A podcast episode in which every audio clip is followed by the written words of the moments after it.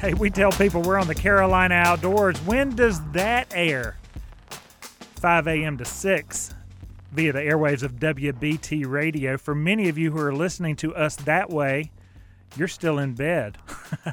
a whole lot of people are up early heading for work. We do know that. We're glad that you're joining us, whether you're in medicine, transportation, maybe business. We're glad that you're joining in as well. If you miss any of this edition of the Carolina Outdoors, we encourage you to head over to Highlights of the Carolina Outdoors podcast. You can find it at jessebrowns.com or wherever you subscribe and listen to your podcast. Nonetheless, we're here to talk about the outdoor things for you to do in the Carolinas and beyond. And we're going to talk to some of the people that are helping make those things happen. Your host on the program each week are Wes Lawson. Well, you know, hey, Bill Barty. So here's a little something for you to think about. Have you ever heard of the word, and I'm going to pr- pronounce it two different ways. Yes. Um, either a jugerum or a jugerum. It's a Roman unit of area, equivalent to a rectangle about 240 feet by 120 feet, which would be about 28,800 square Roman feet or a quarter hectare. Do you know what that's for? Is that the Southern Christmas show? Mm. Uh, Oh, don't Jesse you wish. Brown's booth? So that is we're gonna. This is a big tease for the third segment. Oh yes. So this is about a crop that you can sow down once. It will last ten years. The crop may be cut four to six times a year. The jugerum or the jugerum, however you want to pronounce it, is of abundant significant abundance so sufficient for three horses to feed all year or cows that are on their own. It's alfalfa. That's a whole bunch of crazy history on a plant that has been around in Europe since Pliny the Elder. Uh, and we're going to talk about its importance for deer hunting, especially out west.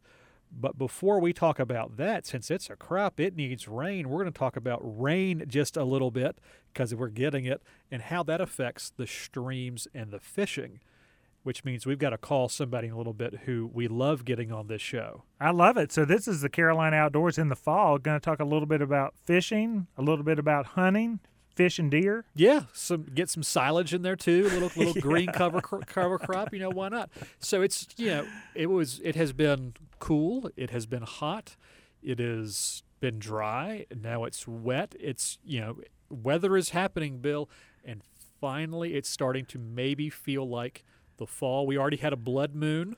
Oh, We had a we had that lunar eclipse earlier in the week, so we got a blood moon out of the way. Got that going for us right after Wow. Halloween. So Blood moons and red tides down on the coast. Uh, Sounds like a bad thing. I think if you combine those, that's that's not where you want to be. You probably don't want to uh, make any major life decisions during the, the intersectionality of a blood moon and red tide. I, I think we talk about this every time that uh, the the rain does come in, especially from those storms that are coming in, whether it be from the Atlantic, from the Gulf, wherever they're coming from. But uh, for many of our friends out there who are outdoor enthusiasts who are going to be around water, um, we always like to talk about how to be safe. So if you are a hiker and have any kind of stream crossings, please pay attention to where you are crossing and how deep that uh, it is that you are crossing. If you're carrying a backpack, which you should be because that's where your raincoat may be, that's where your Uh-huh. water, that's where your snacks, all of that sort of thing is. If it is of any weight, always remember to unbuckle your hip belt. Why is that? That's because if something bad happens and uh, you're and you fall, you're able to get out of that weighted backpack, get it off of your back, so that you can remain safe. We're not encouraging to cross any streams that are dangerous. Sometimes the answer is to go to Plan B. I've been on those kinds of hikes where a stream crossing came up, and it was just too great for uh, us to get across. We went upstream, we went downstream trying to find a, a ford to cross. It was a relatively small stream, but because of the rainfall that had come in, just like this storm that has come in, if you're listening to us early on a Saturday, it has uh, just come through, bringing us a lot of rain, and we'll take that rain, but we want to be safe on the hikes. Uh, I've had to go to Plan B on hikes.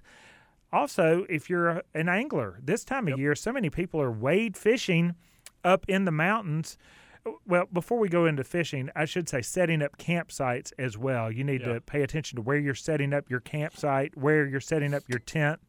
Make sure you're not in a flood zone, and if you think you may be, then move to higher ground. Well, and also look up if you've got a bunch of of uh, branches above you that look questionable. We don't need any widowmakers falling Oh. on because as good as your Yes. tent is, it is not um, crush proof. One thing uh, going now, I'll delve into the the wading trips. Uh, to me, this is imperative. You must. Ha- this is a required tool for uh, wading. Is a um, wading staff. Yeah, it's a good one. It is just a single staff that uh, these days they're very compact. They're they they can break down. You wear them in a holster if you're not using them, but they are so helpful. I have been on fishing trips with older people who do not use wading staffs. I use them in four four inches of water. Maybe I'm an older person too, but I'm talking about older than me. It is required. You know, you you can check the depth of water. It can help getting up and down the stream bed easier or the bank. It's so much safer, and no matter your age, if we can avoid an injury, especially a serious one, if you bump your head the wrong way, Mm. That's Yes. it. Or you twist your back or your ankle. Now you're a burden to everybody else because you wouldn't use a wading staff, and that's frankly, that's a bunch of nonsense. So get one, use one. You'll like it, and your family will appreciate it. A wading staff. I was going to say wading belt. I wear a wading belt as Yeah. well, but it's because it makes me look a little skinnier. I hear that they're important for safety reasons as well because they, It, wi- it will help slow down the, the water that comes in if you do if you do take a, a, a digger. But yeah, they are slimming. and they, they they make you look skinnier. Yep, they are slimming. Hey, we're going to jump in. We're going to invite Dave Bergman on to find out about wading trips here in Western North Carolina. What's happening that way? And then segment three, we're going to find out about alfalfa fields and maybe that Ro- Roman measurement. I don't even uh, uh, uh, a, a, a jugaloo is that in? same- Whoa, Th- That's insane know. clown posse, isn't it? Well, we got a whoop whoop back there. Anyway, we're going to find out about that with David Gaskins. He's going to talk to us about deer hunting. He's Wes Austin. I'm Bill Barty. You're listening to the Carolina Outdoors.